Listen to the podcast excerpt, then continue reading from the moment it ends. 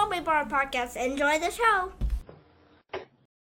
Hello and welcome back to the Movie Bar Podcast, the average movie podcast for average movie fans by average movie fans. I am your host, John, and I am here with my co-host, Justin. Good morning.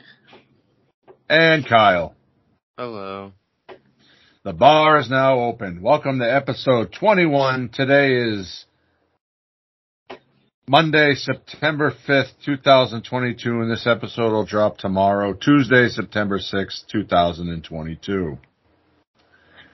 Starting off the bat, a little bit of housekeeping. I forgot to mention, have you guys seen the trailer for the Killer Clowns from Outer Space video game?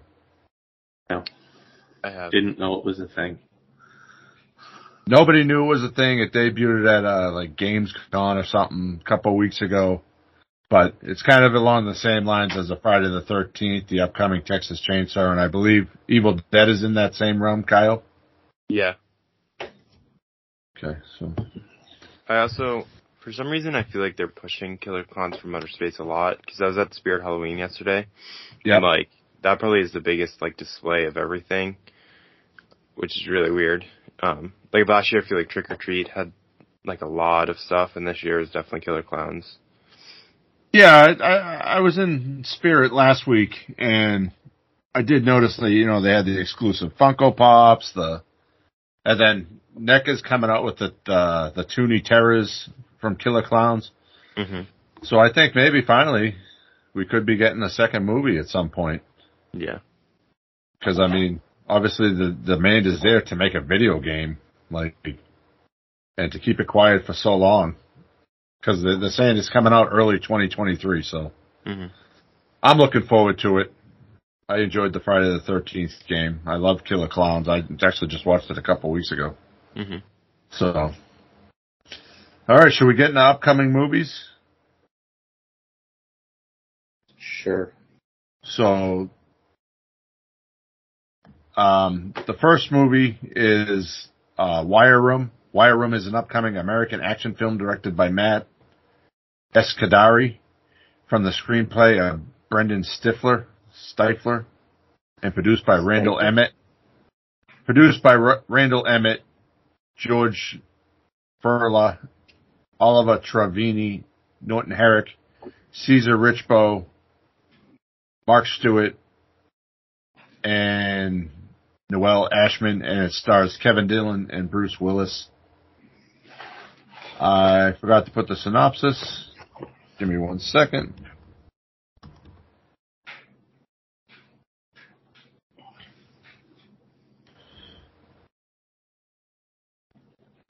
While on wire room duty, a federal agent listens in as a target is attacked in his home by a hit squad. Without burning the wire, he must protect the investigation and the target's life from the confines of a room 50 miles away. So, this must be one of Bruce Willis's last films coming out, so. Sounds like one of the ones that he signed when he didn't know what he was doing. Possibly. Sorry to say that, but, you know. All right. Interesting plot, but. Yeah. Justin? All right, and you got One Way. After robbing his former crime boss, a badly wounded man goes on the run with a duffel bag full of cash and drugs. After hopping a bus to the California desert, he must devise a plan to escape his pursuers. That's all I see here. That's directed. Yeah. It's a Kevin Bacon movie directed by Andrew Biard and written by Ben Conway. So, we also have The Horror Crowd, which is it's a 2020 documentary, but it's officially getting released this week, or 2 days ago, I think. And it's by Ruben Pla, and it just kind of examines the horror community in Hollywood and goes into that. Yeah, looking at the cast list, you know, Lynn Shay, Claire Kramer, Orlin Pally, Darren Lynn Bowersman, Mike Mendez, Bria Grant, Ryan Turek. You know, I'm sure that's going to pop up on Shudder or something. Yeah. something to check out. For upcoming Blu-rays, this will be released this coming Tuesday, which is the 6th, tomorrow.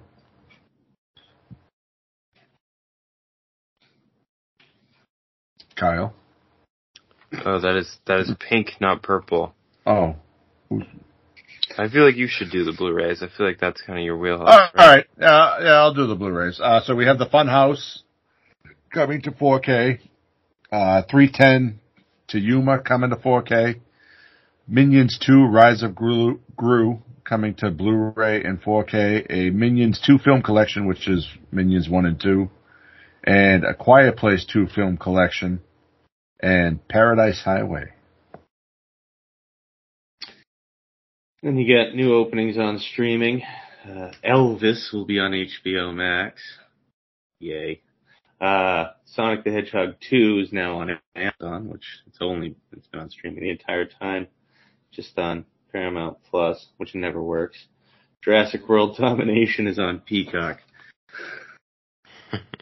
Yeah, the Jurassic World, that's actually the extended edition, so.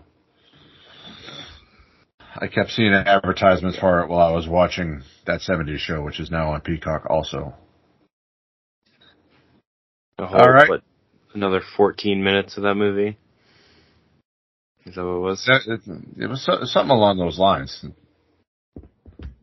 And also the, if you buy Blu-rays or whatever, in the Universal All Access, like, it gives you a code when you buy Universal movies. They've actually upped their list of free movies they give out each month. Like this month it was, I can't even remember. We'll come back to that later. But they change every month. It's pretty cool. Free movies. All right. Let's get into movies we've watched. I watched Day Shift, the entire thing. Good. And, I also watched Crawl. Have you guys seen Crawl? Mm-hmm. No. It's a daughter goes to save her father in a Florida hurricane, and alligators or crocodiles attack. It's a good movie. Yeah. I really liked it. I was listening to Junk Food Cinema the other day. They were talking about Crawl. So I was like, oh yeah, that movie sounds, I haven't watched that in a while. All right, Justin, what you got? Let's see. So I watched Day Shift. Yeah, I watched the whole thing. And then when I went to click on Day Shift, I saw this movie, Me Time, with Kevin Hart and Mark Wahlberg. So I watched that after that. That was pretty funny. Pretty good. And then I had Hot Shots Part 2. Because you gotta watch one, you gotta watch the other. Logan Lucky is okay. I watched Samaritan. That was great. Samaritan was really good on Amazon Prime. Is that the Stallone movie where he plays the old superhero? Yes. Good movie. A little predictable, but a good movie all around. And The Gentleman, which was also a great movie. It's a Guy Ritchie. It's got Matthew McConaughey, Hugh Grant, the guy from Sons of Anarchy, a whole bunch of people. It's a really good movie. Yeah, Colin Farrell too. Excellent ending. The ending of that is great. What's it about? I don't think I've heard of that. It's about basically you get Matthew McConaughey, who is like top kingpin of pot in Britain, and he's looking to sell his operation. He's got a buyer, and then. Just basically, it's everybody trying to get his stuff, and him trying to, preserve it and all that stuff. But it's excellent movie. Okay, sounds like a good cast at least. All right, Kyle, what you got? So I watched the original Texas Chainsaw, and I watched it with Joe Bob. And that was really cool because. He's like obsessed with it, and I guess it's like his favorite, and he thinks it's the best movie ever. So he knows like a ton. So it's always cool just to learn more. And then I also watched Grease and Footloose at the drive-in movies, and then I watched Day Shift, and that was it. How was the Grease and Footloose at the drive-in? It was cool. I hadn't seen either of them since I was like little, so they were like both the opposite of what I thought. I thought Grease was going to take itself more seriously, but that movie's pretty ridiculous. And then Footloose is like super serious. So. Oh yeah. You thought Grease was going to be a serious movie, okay? Well, like more so. Like I thought Footloose would be like goofier, but that one seemed to take it like be more serious, and I thought Grease would be I don't know. But yeah. Have you seen the Footloose remake? I've not, but I looked at the poster and it seemed like really dark and gritty, which I thought was funny. Oh, you know, it's the same concept. Guy comes from Boston, and they outlaw dancing because it's you know, leads to bad things. Good Southern. All right, it's time for the news. So. After Netflix nailed down the rights to the sequel all the way back in 2019, Eddie Murphy's Beverly Hills Cop 4 is officially moving ahead. Joseph Gordon-Levitt and Zola's Taylor Page have joined the cast of the fourth installment, and it will be titled Beverly Hills Cop Axel Foley. These are also movies I've never seen, and I'm ashamed to admit. But yeah, you should be ashamed of that. Like, really bad. Yeah. Like, those are classic, need to be watched. Yeah. Oh my gosh! How dare you? See, and this is why we started this with the different age ranges between me and Kyle. Originally, the plan was, you know, he'd open my eyes to newer stuff that I might not watch, and I'd open his eyes to the older stuff that we didn't watch. But now that's 2 weeks in a row where you've really let me down. That's between that's the Karate Kid, now Beverly Hills Cop. Yeah. 48 hours? Have you seen 48 hours? No. Oh, my God. That one I don't even know. I haven't even heard of that one. I've heard of, obviously, the other two, but 48 hours, I have no idea. Eddie Murphy, Nick Nolte. Oh, my God. I've let you down as a brother. At least I introduced you to horror. Yeah. All right. Kevin Smith has been teasing Tusk 2 on and off for the over the years, but the latest tease comes from Tusk star Justin Long. According to Long, Smith is developing a Tusk sequel movie. You'll be happy to hear that Kevin just announced, I mean, I guess they're talking about it. They're doing Tusk 2, I think. Long tells Slash Film this week. Have you guys seen Tusk? Yeah, a long time ago, but no. I haven't seen it. I own it, but I haven't seen it. I guess Justin Long plays a walrus. It's like Human Centipede, kind of, where he like goes to this guy's house to interview him. He's like a journalist, and then the guy like kidnaps him and slowly turns him into a walrus. It's pretty awesome. Hey, Justin, remember that time we watched Human Centipede the first time? I love Human Centipede. It's a great movie. Cinematic masterpiece. Oh, here's something for you. Happy birthday to me. Rob Zombie's Monsters prequel film has a cold hard release date. The upcoming imagining of Lillian Herman's Meet Cute will splash onto the world's premiere streamer and VOD on September 27th, 2022, the same day as its physical media release. Not only will we have the accessibility of a Netflix premiere, but fans will be able to get their hands on the Blu-ray. Privilege most Netflix releases do not receive. Yep, on my birthday. See that? Do you guys think that's a really good tactic? Yeah. I mean, I think if they're releasing at home, like, why not? You have to have everything he makes, you have to have something physical of just because of all the artwork he does and, you know, the behind the scenes, yeah. And all that stuff. His behind the scenes. I mean, just having the physical book. I mean, the artwork he always does for the, you know, it's always pretty good, so. And plus, his behind-the-scene features are like mini documentaries. Like, I believe for Devil's Rejects, they did 30 Days in Hell. You know, I love watching the Halloween one that he did. All right. Guillermo del Toro's Pinocchio is finally coming to life as a stop-motion animated film. Del Toro is writing, producing, and directing it, and it's a brand new version of it. And, of course, it's about a puppet who wants to be a real live boy. And it's based on Chris Grimley's designs, and it'll be coming to Netflix on December 9th, and it is like a passion project for him. So, I mean, Del Toro's great, and that seems like up his wheelhouse. Should be great. Yeah, so he'll be competing against Disney's live-action Pinocchio. That's awesome. Yeah, I have a feeling his will be better. But I have a feeling if people listen to this podcast, they're going to choose the Netflix Del Toro version. Yes. All right. It's been 13 full years since a release of the last Friday the 13th movie, when the franchise trapped in a messy legal battle ever since.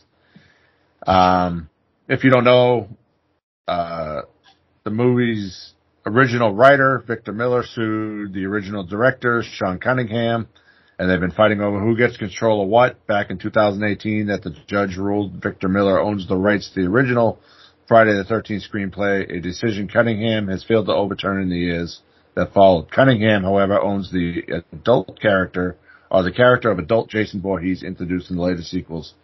So the two will eventually have to work together on this one. With that being said, it looks like something is happening very soon, as Sean Cunningham updated his bio cover on Cameo to indicate that the franchise is coming back to life soon. Cunningham's official Cameo bio states, Sean S. Cunningham directed and produced the seminal horror film Friday the 13th, creating the iconic villain Jason Voorhees. The movie is spawned 12 installments, with the 13th scheduled for next year. There have been a number of ramblings about a possible new Friday the 13th movie over the past month. First, it producer Roy Lee signaled that he may be working on a Jason Voorhees project. Then franchise creator Sean Cunningham shared his own mysterious and exciting news about a new film.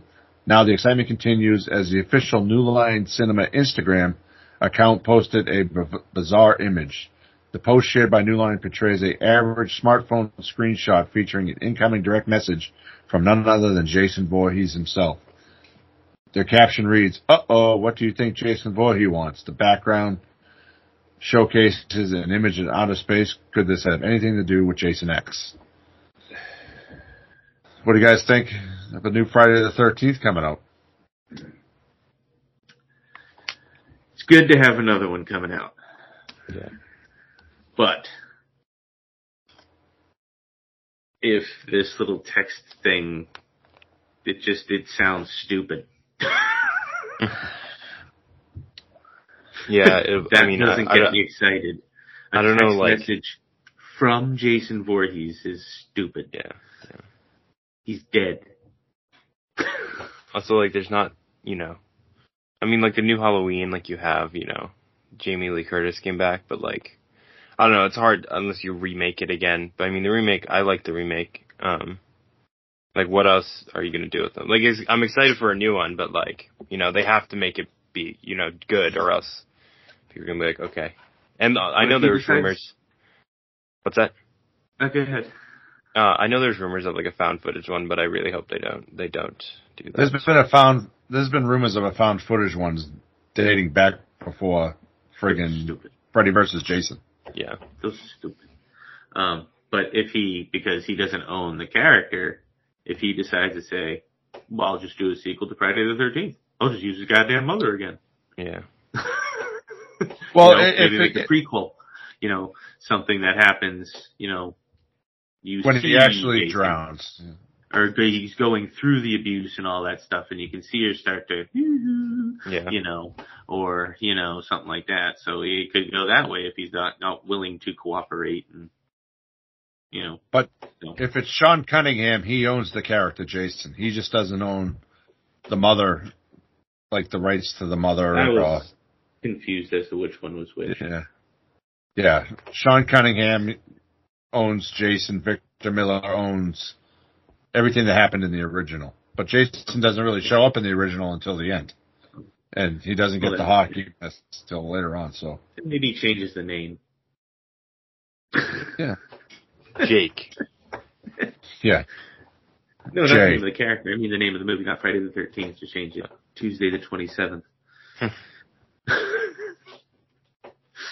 Oh, he could just go an Adam Green route and just call it Jason Voorhees.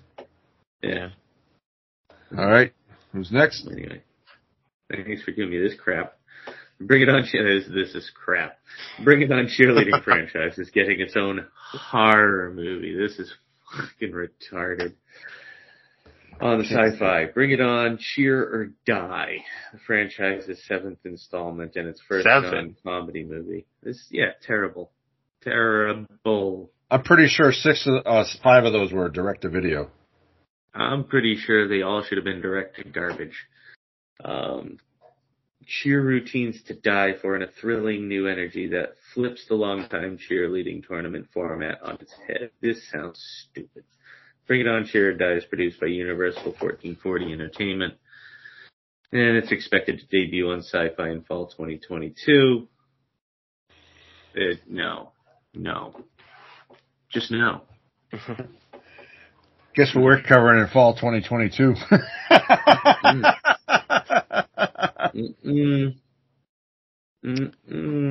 You can't pay me to watch that movie. According to Regal's website, Trick 'r Treat will be playing in theaters for the first time ever on Thursday, October 6th. So definitely go check that out. Trick 'r Treat is so great. And it's crazy it's taken this long for it to finally be in theaters. But yeah, that's a great one. And it's a great just, you know, Halloween time movie, obviously. But that's another one that, like, they greenlighted a sequel, and then, but then Mike Doherty got, like, Skull Island or something, and yeah, we need a sequel.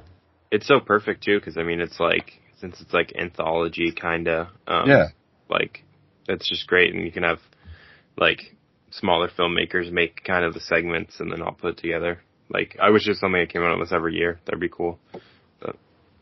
That's along the lines of Tales of Halloween, where they had all these different directors doing these segments. Yeah.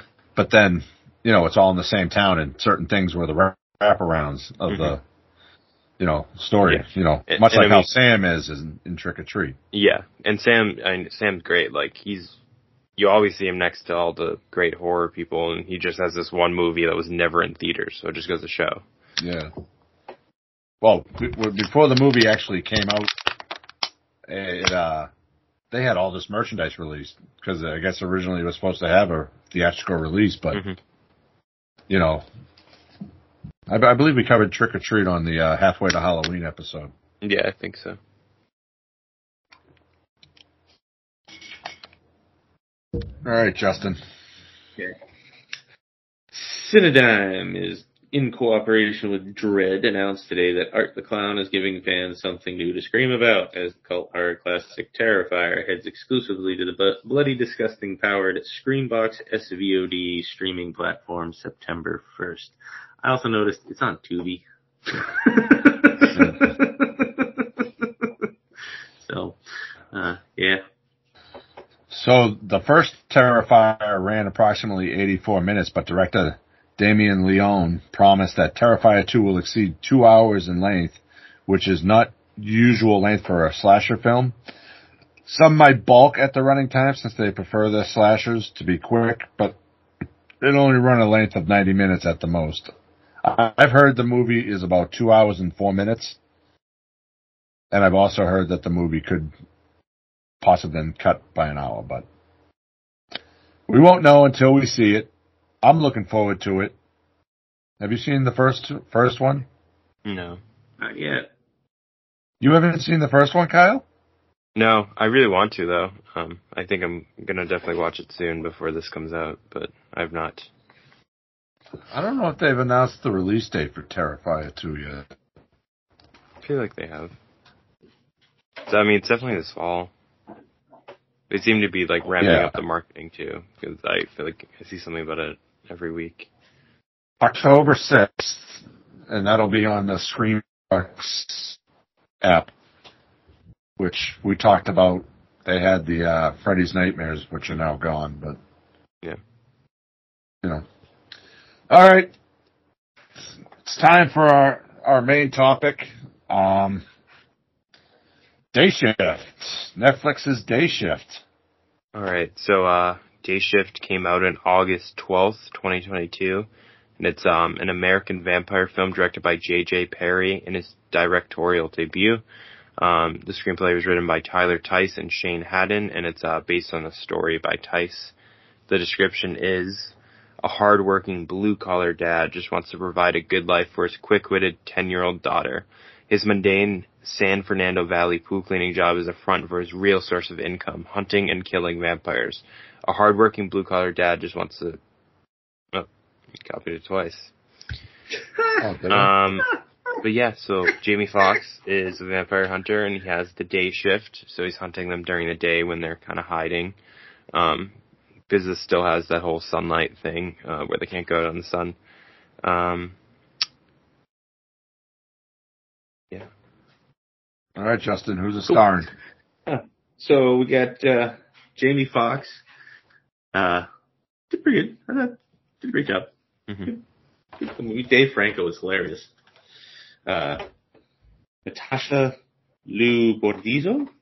I think she was the main dad. I think so, yeah. Yeah.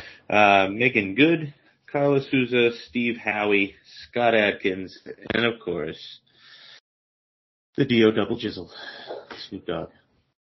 You just wanted to hear me say that. You're right, I did. So, some facts about the movie.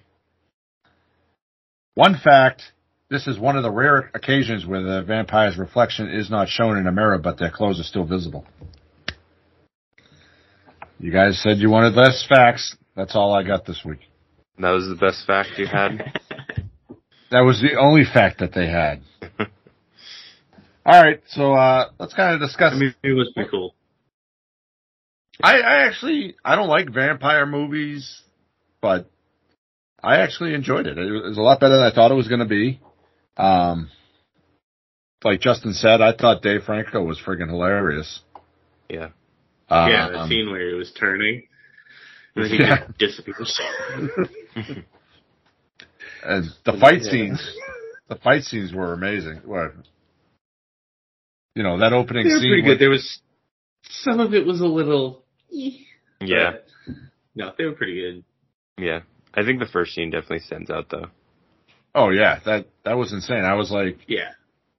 You know, kind of watching, I was like, okay, where's this going? And then when he, you know, he breaks into the house and, you know, the old lady... Mm-hmm. Like putting his ass through walls I thought it was interesting. Yeah, that's really a concept I don't think has been done before. Is grabbing the teeth to make money. Mm-hmm. The fangs. Yeah, I liked the little kind of world stuff they had was cool. Like, I think it's definitely unique and interesting, and we haven't seen it. Having different types. Mm-hmm. Yeah, I really like that. And how they can tell how they age by their fangs, like how old they are. And he thought the old lady was whatever. And yeah, it turns out she was really young. Yeah, and I feel like it incorporated all like the vampire stuff. Like it still had like the familiars and had all the new stuff, obviously, in the mirror and sunlight and all that. So it still had like the core vampire stuff as well. And they brought up the fake vampire stuff like Twilight. Mm-hmm. So... stuff that doesn't even qualify as vampires. Yeah. I do feel like I liked it overall, but sometimes sometimes they made the vampires just too much like zombies. And I know they mentioned there's some that are like zombies, but like the first scene's awesome because it like takes so much for him to just kill this old lady. But then some of the vampires he just shoots and they're dead. And it's like, oh, I don't know. Well, they kind of explain that, through the different breeds. Yeah. Yeah, no, I know. I just feel like sometimes it felt very zombie-esque, where they were just, like, running towards them, and I don't know. Well, yeah. I mean, in all great organizations, that's true. You have your uber vampires and your zombies, and you got to send the zombies in the horde. Just ask John, he was a zombie for 8 years. I wasn't a zombie for 8 years. I listen to what you think. I kept your ass safe so you could go buy Saw movies and get accused of murder. All right.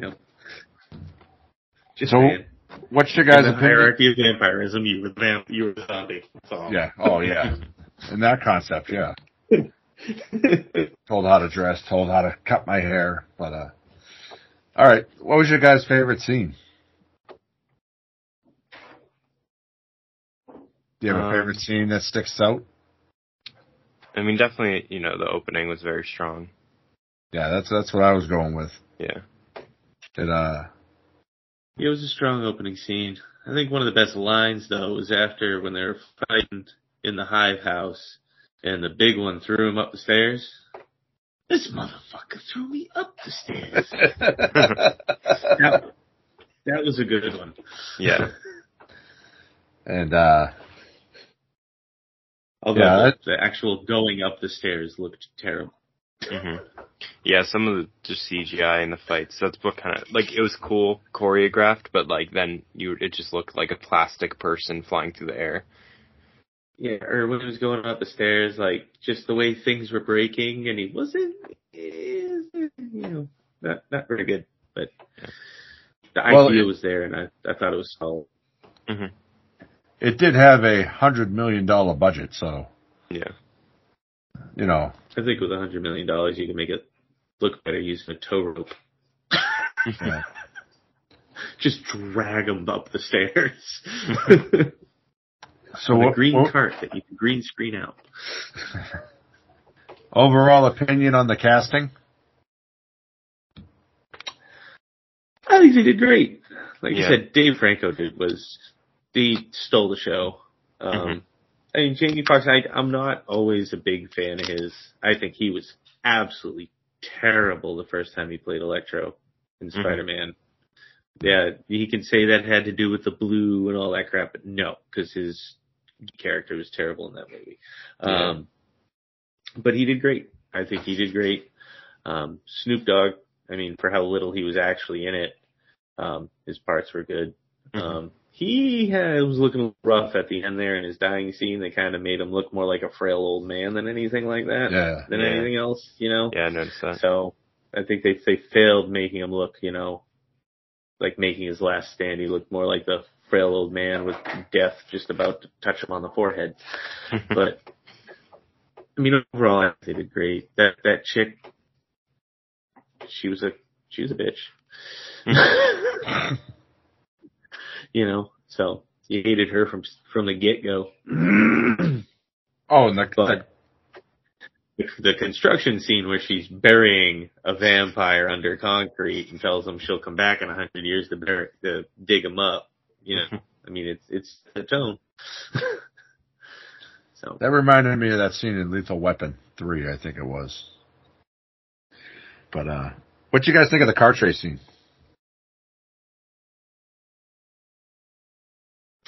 It was pretty good. Just seemed a little, you know, odd that they would just happen to have a Baja rally truck out there ready to go for him. But you know, when he tells his, I mean, I get it's Southern California. It's a bit more common out there, but still a little bit. Yeah. But no, I thought that was pretty good. Yeah, I like how the daughter's like playing on the iPad. Yeah, and then she takes off the headphones. She's like, "Oh, I thought you needed help," and she's like pointing it out to them. So, yeah, that's funny. Yeah. See, but that goes, me and Justin, we understand that. When he's like, okay, just look at your tablet, put your headphones on. That kid ain't looking at nothing else. I know Hunter's that way. I'm sure James, Sam, and Cameron are too. But, I thought Snoop Dogg was going to be in it more because he was kind of featured on the poster. Yeah. But maybe that's drive you to see it. That's along the lines of the Courtney Thorne Smith from summer school, you know. Well, except for the fact that you know he was a big star when they cast him for it, so you would. Oh yeah. That. Oh, you know, man, DLG gonna do it, you know. Yeah. All right. Overall opinion on the actual story of the movie. I think it was different, unique. It's solid. Yeah. You know, it had a decent, you know, a logical flow to it. Yeah. I mean, it's a good... You can kind of see... You can see the logic behind it. You can see the reasoning behind it and all that stuff. And, I mean, it's...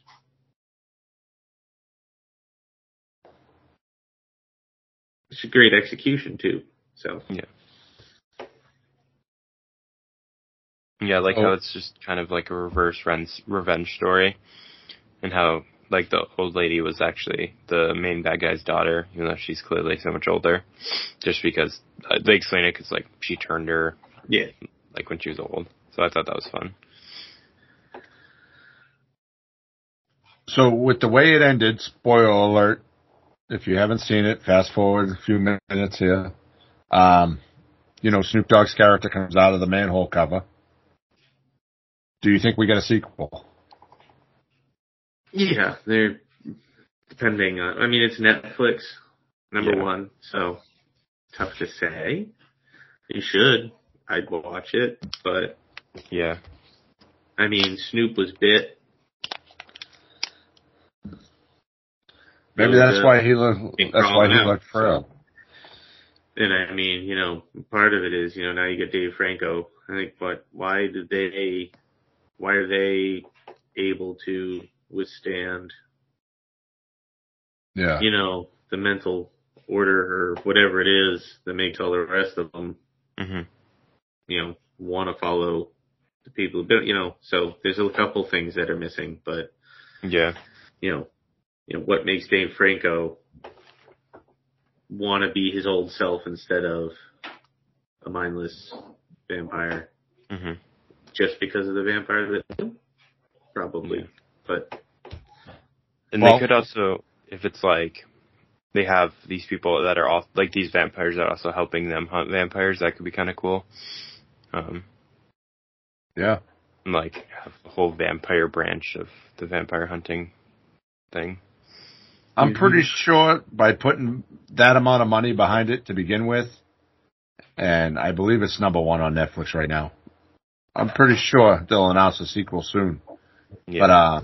But Dave Franco did an interview with comingsoon.net, and Franco discussed his hopes from what a sequel might look like after appearing in the majority of the film as a bumbling desk jockey who isn't used to hunting vampires in the field. Franco eventually gets in on the action himself, something he'd like to continue exploring. He says, "We want to make as many of these as possible without giving too much away by the end.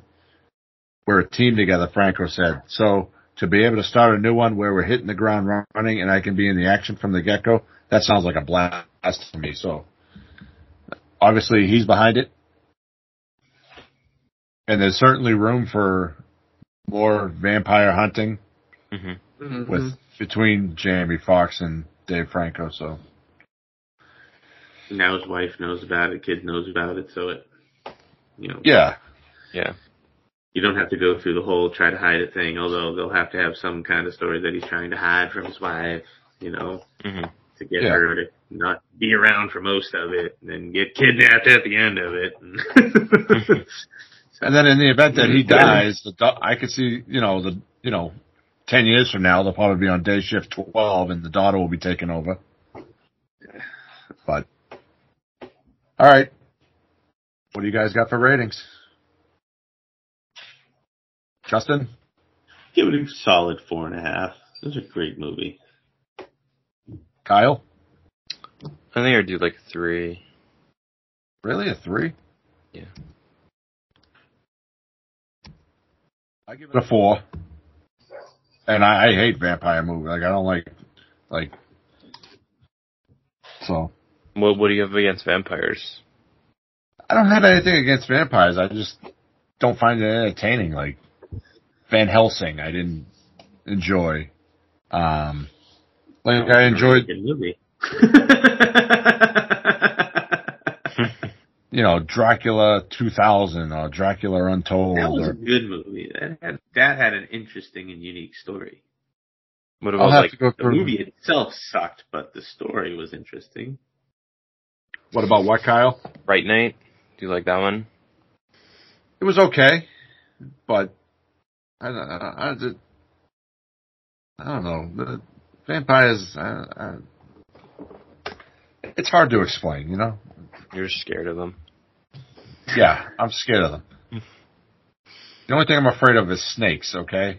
And I watched Snakes on a Plane several times. I fucking hate that movie when that snake jumps out of the... Oh, okay. All right, so there's our ratings and our thoughts on Day Shift. We tend to get a lot of listeners when we cover something new, so just keep that in mind. But, all right, let's go to our movie picks of the week. Justin, you want to kick us off? All right. My pick is 2007's The Mist from Stephen King. After a powerful storm damages their main home, David Drayton, played by Thomas Jane, and his young son head into town to gather food and supplies. Soon afterward, the thick fog rolls in and engulfs the town, trapping the Draytons and others in the grocery store. Terror mounts as deadly creatures reveal themselves outside, but that may not be nothing compared to the threat within, where a religious zealot, Marcia Gay Harden, calls for a sacrifice. It was released November 21st, 2007, directed by Frank Darabont, starring Thomas Jane, Marcia Gay Harden, Laurie Holden, Andre Brower, Toby Jones, and William Sadler. Frank Darabont should get every single Stephen King movie, and he should be the only one allowed to direct Stephen King movies. Period. Screw everybody else. Only him. What if Stephen King wanted to direct it? No, Stephen King wants Frank Darabont. He did The Green Mile. I mean, come on. But this movie, if you have not seen this movie, you can only ever watch it once if you're a parent. That's true. I watched it a couple of weeks ago. This movie, the ending will break you, but it is a great movie.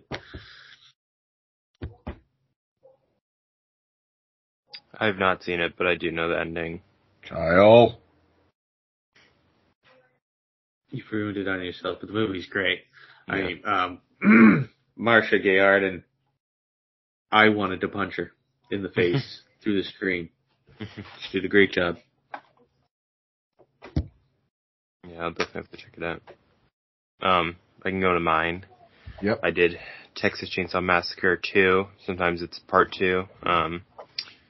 So it's chainsaw-wielding maniac Leatherface, this time played by Bill Johnson. Gunnar Hansen does not come back, is up to his cannibalistic ways once again, along with the rest of his twisted clan, including the equally disturbed Chop Top, Bill Moseley.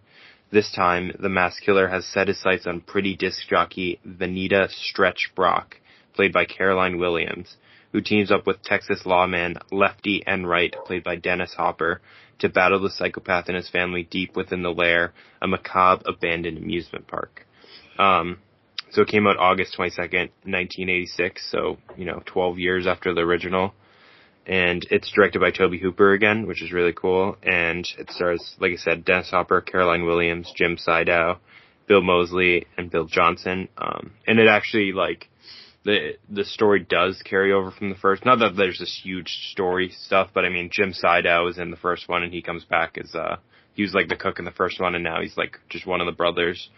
And, it's cool because the first one's obviously takes itself more seriously and is really horrifying and great in its own way. But this one's super silly and just insane throughout, which is awesome. There's so many funny scenes I think Leatherface is hilarious in this too, the way he runs around, he dances with the chainsaw throughout and has it above his head. But I mean, Bill Moseley, if you're gonna watch this movie, you're watching for Bill Moseley because Chop Top's just the best. Chop Top. Yeah. And just that first scene with Chop Top in the radio station is one of my favorite scenes. It was just so funny. Bill Moseley has said that him playing Chop Top is how he got the Otis Driftwood in House of a Thousand Corpses. Mm-hmm. Yep. And he also said, I think he got the part because he made a stupid short film. Oh, I wish I remember the name. The name's funny. It's the Texas something massacre. Let me see if I can search up the name. But he recorded the short film and Tobe Hooper saw it, and then that's why he casted him, which is cool. Yeah, it's been a long time since I've seen the Texas Chainsaw 2. Yeah. Definitely something I want to revisit probably next month during October, because I love to watch horror. Watch 31 Days of Horror, which we are working on a list. And at the end of September, we will give our 31 choices for horror movies to watch in October. Mm-hmm. Did you find the title of the... Yeah, so it was The Texas Chainsaw Manicure. And so he's basically playing the hitchhiker from the first one. And that's how he got chopped up. And Chopped Up's the brother of the hitchhiker from the first one. And they're definitely kind of similar in their kind of manicness. But it just... Is that online anywhere? I don't know. Let's see. We'll see if we can find it. We'll post it on our social media. Justin, I'm sure you've seen Texas Chainsaw 2, correct? Yep. Mm-hmm. Mm-hmm. So, been a while, but I've seen it. All right, and my pick of the week is Crawl. When a massive hurricane hits her Florida town, young Haley ignores the evacuation orders to search for her missing father, Dave. After finding him gravely injured in their family home, the two of them become trapped by a rapidly encroaching floodwaters with the storm strengthening. Haley and Dave discover an even greater threat than the rising water level, a relentless attack of gigantic alligators. This movie was released on July 12, 2019, was directed by Alexandra Aja, and starring Kayla Sacadario, Barry Pepper. So, whatever. Barry Pepper and Orford Clark. You know what? I think from now on, people should just take a shot every time I mess up a name. Then go subscribe. You'd be too drunk to get through the first 10 minutes. All right, so those are our picks of the week. I think it's time to close up. The bar is now closed. Thank you so much for listening. You can follow us and stay up to date with the podcast at the Movie Bar Pod on Twitter, at Movie Bar Podcast on Instagram, and at the Movie Bar Podcast on Facebook. And you can get official Movie Bar shirts at www.bonfire.com/store/Movie Bar Podcast. We are on iTunes, Spotify, Amazon Podcast, Anchor, Google Podcasts, and most places you listen to your podcasts. And definitely be sure to check out our new website, www.moviebarpod.com. We are also now a Whatnot affiliate. You can go to whatnot.com/invite/themoviebar. When clicking on that, putting in that link, you'll get a $15 promo if you don't already have a Whatnot account. So be sure and check that out. Thank you for listening, and please let us know what you want to hear by contacting us on social media or via email at themoviebaroutlook.com. Thank you for listening. Bye. Bye-bye. Bye.